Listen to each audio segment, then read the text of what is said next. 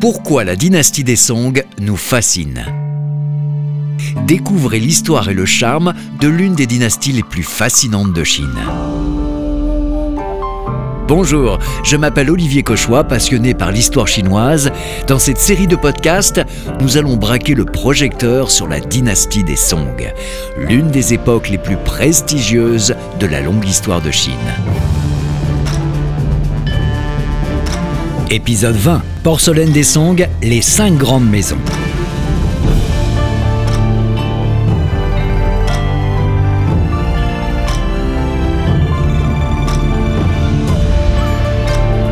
Dans ce podcast, nous allons nous intéresser aux grandes maisons de porcelaine de la dynastie des Song et à la manière dont leurs produits s'intègrent dans la vie quotidienne de la société Song.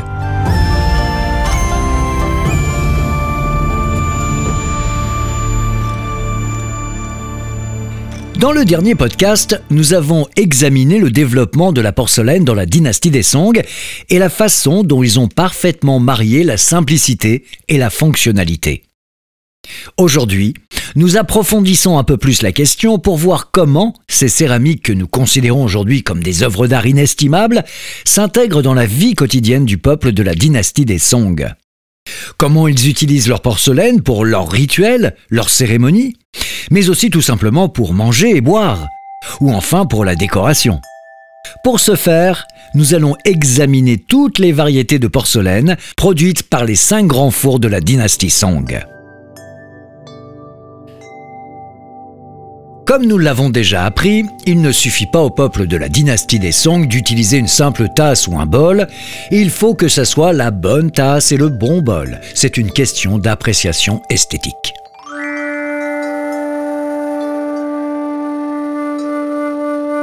Par exemple, lorsqu'ils boivent du thé vert à la poussière, ils choisissent un bol en porcelaine blanche comme la neige. Pour les concours de thé, l'indispensable est une tasse émaillée noire dite poil de lapin, en raison de ses rayures évoquant de fins poils, car le récipient met en valeur la couleur du thé.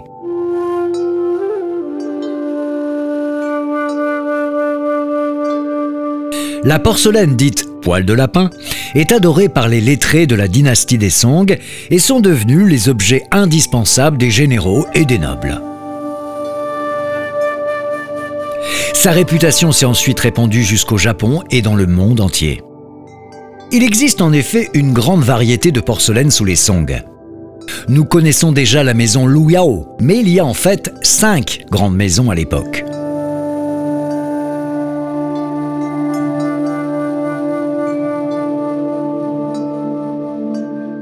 Nous pouvons les considérer d'ailleurs comme des enseignes de luxe, comme Hermès ou Louis Vuitton de nos jours. Et il faut savoir que chaque maison a plusieurs sites pour la fabrication de la porcelaine. Même s'ils créent des styles très différents, les cinq célèbres maisons de la dynastie Song ont toutes quelque chose en commun. Les produits en porcelaine sont tous dans un style élégant mais simple, reflétant la retenue et la tranquillité de la dynastie des Song. Nous avons déjà appris à connaître la maison Lu Yao dans un précédent podcast. Nous allons maintenant en savoir un petit peu plus sur les autres maisons, à savoir Ding Yao, Guan Yao, Gu Yao et Tu Yao. Il faut dire ici qu'il est impossible d'apprécier correctement ces objets merveilleux dans un podcast. La peinture ou la poésie peuvent contribuer à décrire leur beauté. Mais si vous le pouvez, recherchez des exemples fabuleux dans des musées ou des collections afin de vérifier de visu leur finesse. Commençons par la maison Ding Yao. La maison Ding Yao produit principalement des porcelaines blanches. Ces porcelaines avaient la réputation d'être les porcelaines les plus blanches du monde. Elles sont simplement décorées de motifs en relief, gravés, rayés ou imprimés, et sont très recherchées à l'époque des Song.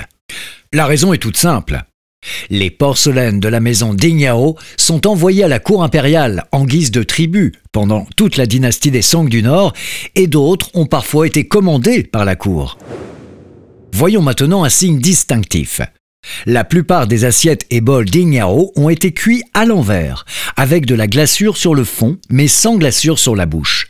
La plupart des porcelaines blanches sont destinées à un usage quotidien, comme des bols, des assiettes, des tasses de thé, des supports de bol ou d'autres objets décoratifs. La maison Dingyao produit également des porcelaines à glaçure noire ou d'une couleur de sauce de soja, souvent appelées ding noir ou ding pourpre, qui sont chéries et appréciées dans le monde entier.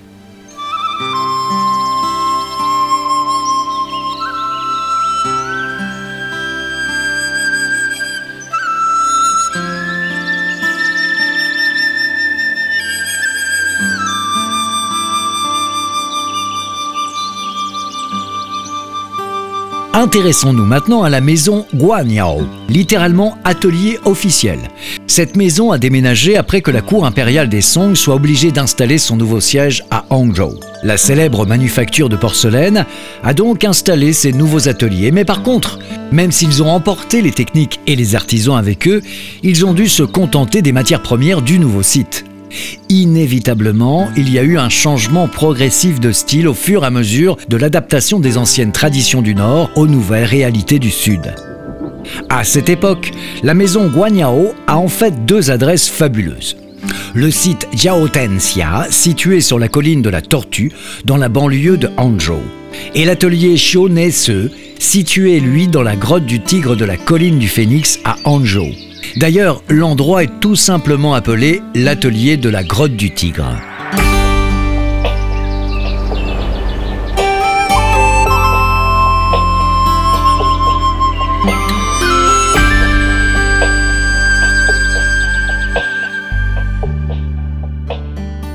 L'une des principales caractéristiques de la vaisselle produite dans les fours officiels est un motif de craquelure dans la glaçure, produite par refroidissement inégal pendant la cuisson. Certains experts affirment que c'est volontaire, d'autres disent que c'est accidentel. Un accident heureux, d'autres affirment que ce qui a débuté comme un accident est devenu à la mode. Le scénario le plus plausible.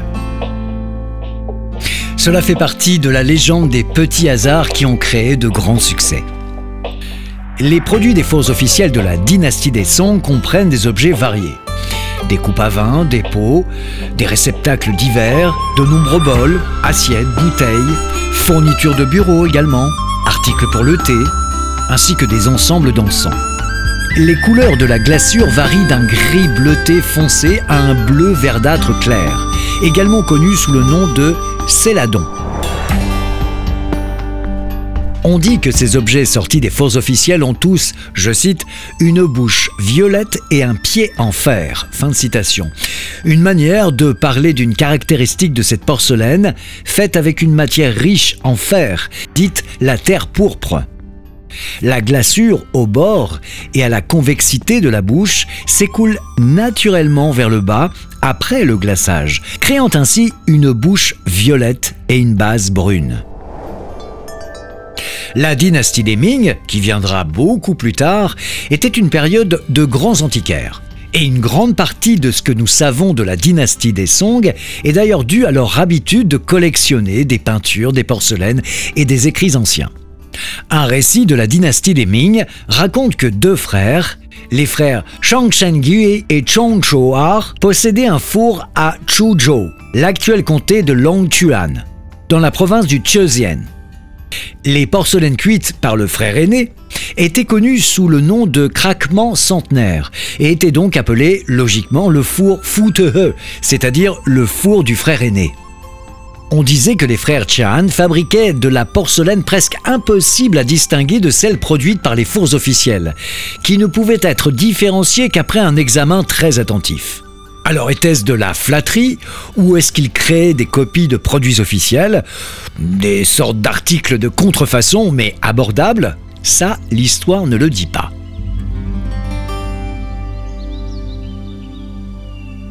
Passons maintenant aux porcelaines de la maison Guyao. Elles sont principalement utilisées pour la décoration des maisons du peuple Song, en particulier les chambres.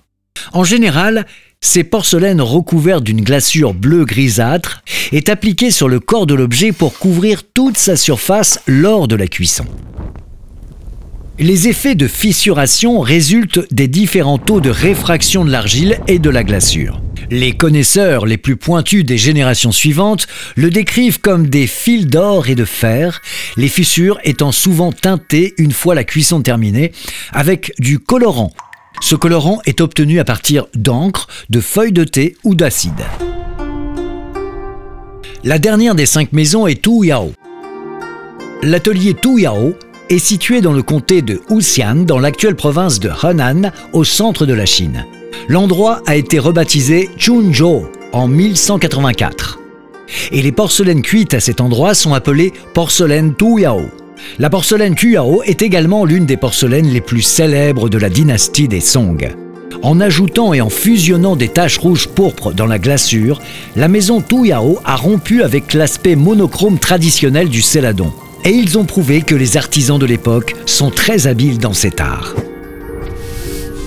La couche de la glaçure de la porcelaine Tuyao est épaisse, opaque et colorée, avec des marques du type rouge, rose et pourpre proches de la couleur du raisin. À l'époque, elles sont considérées comme assez audacieuses. Selon leur fonction, les produits des fours Tuyao qui nous restent aujourd'hui peuvent être classés en deux grandes catégories.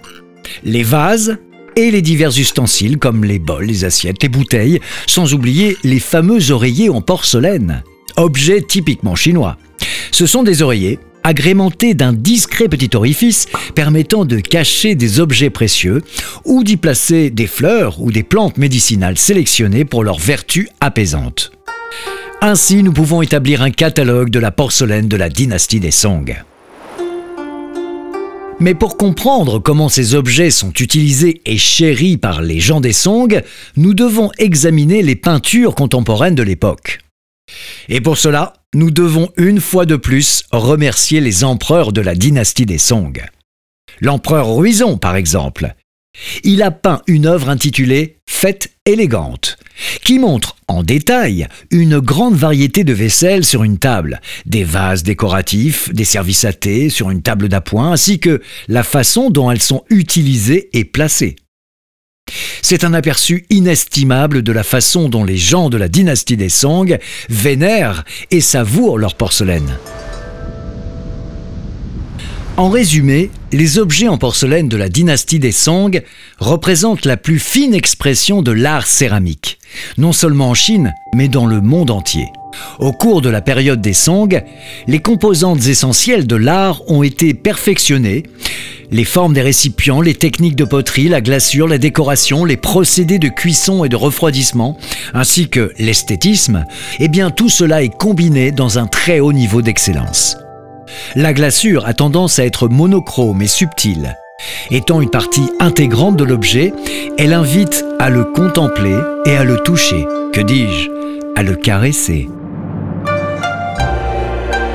Malheureusement, comme c'est le cas pour la vaisselle qui par définition est fragile, il reste très peu d'objets de cet art céramique de la dynastie des Song.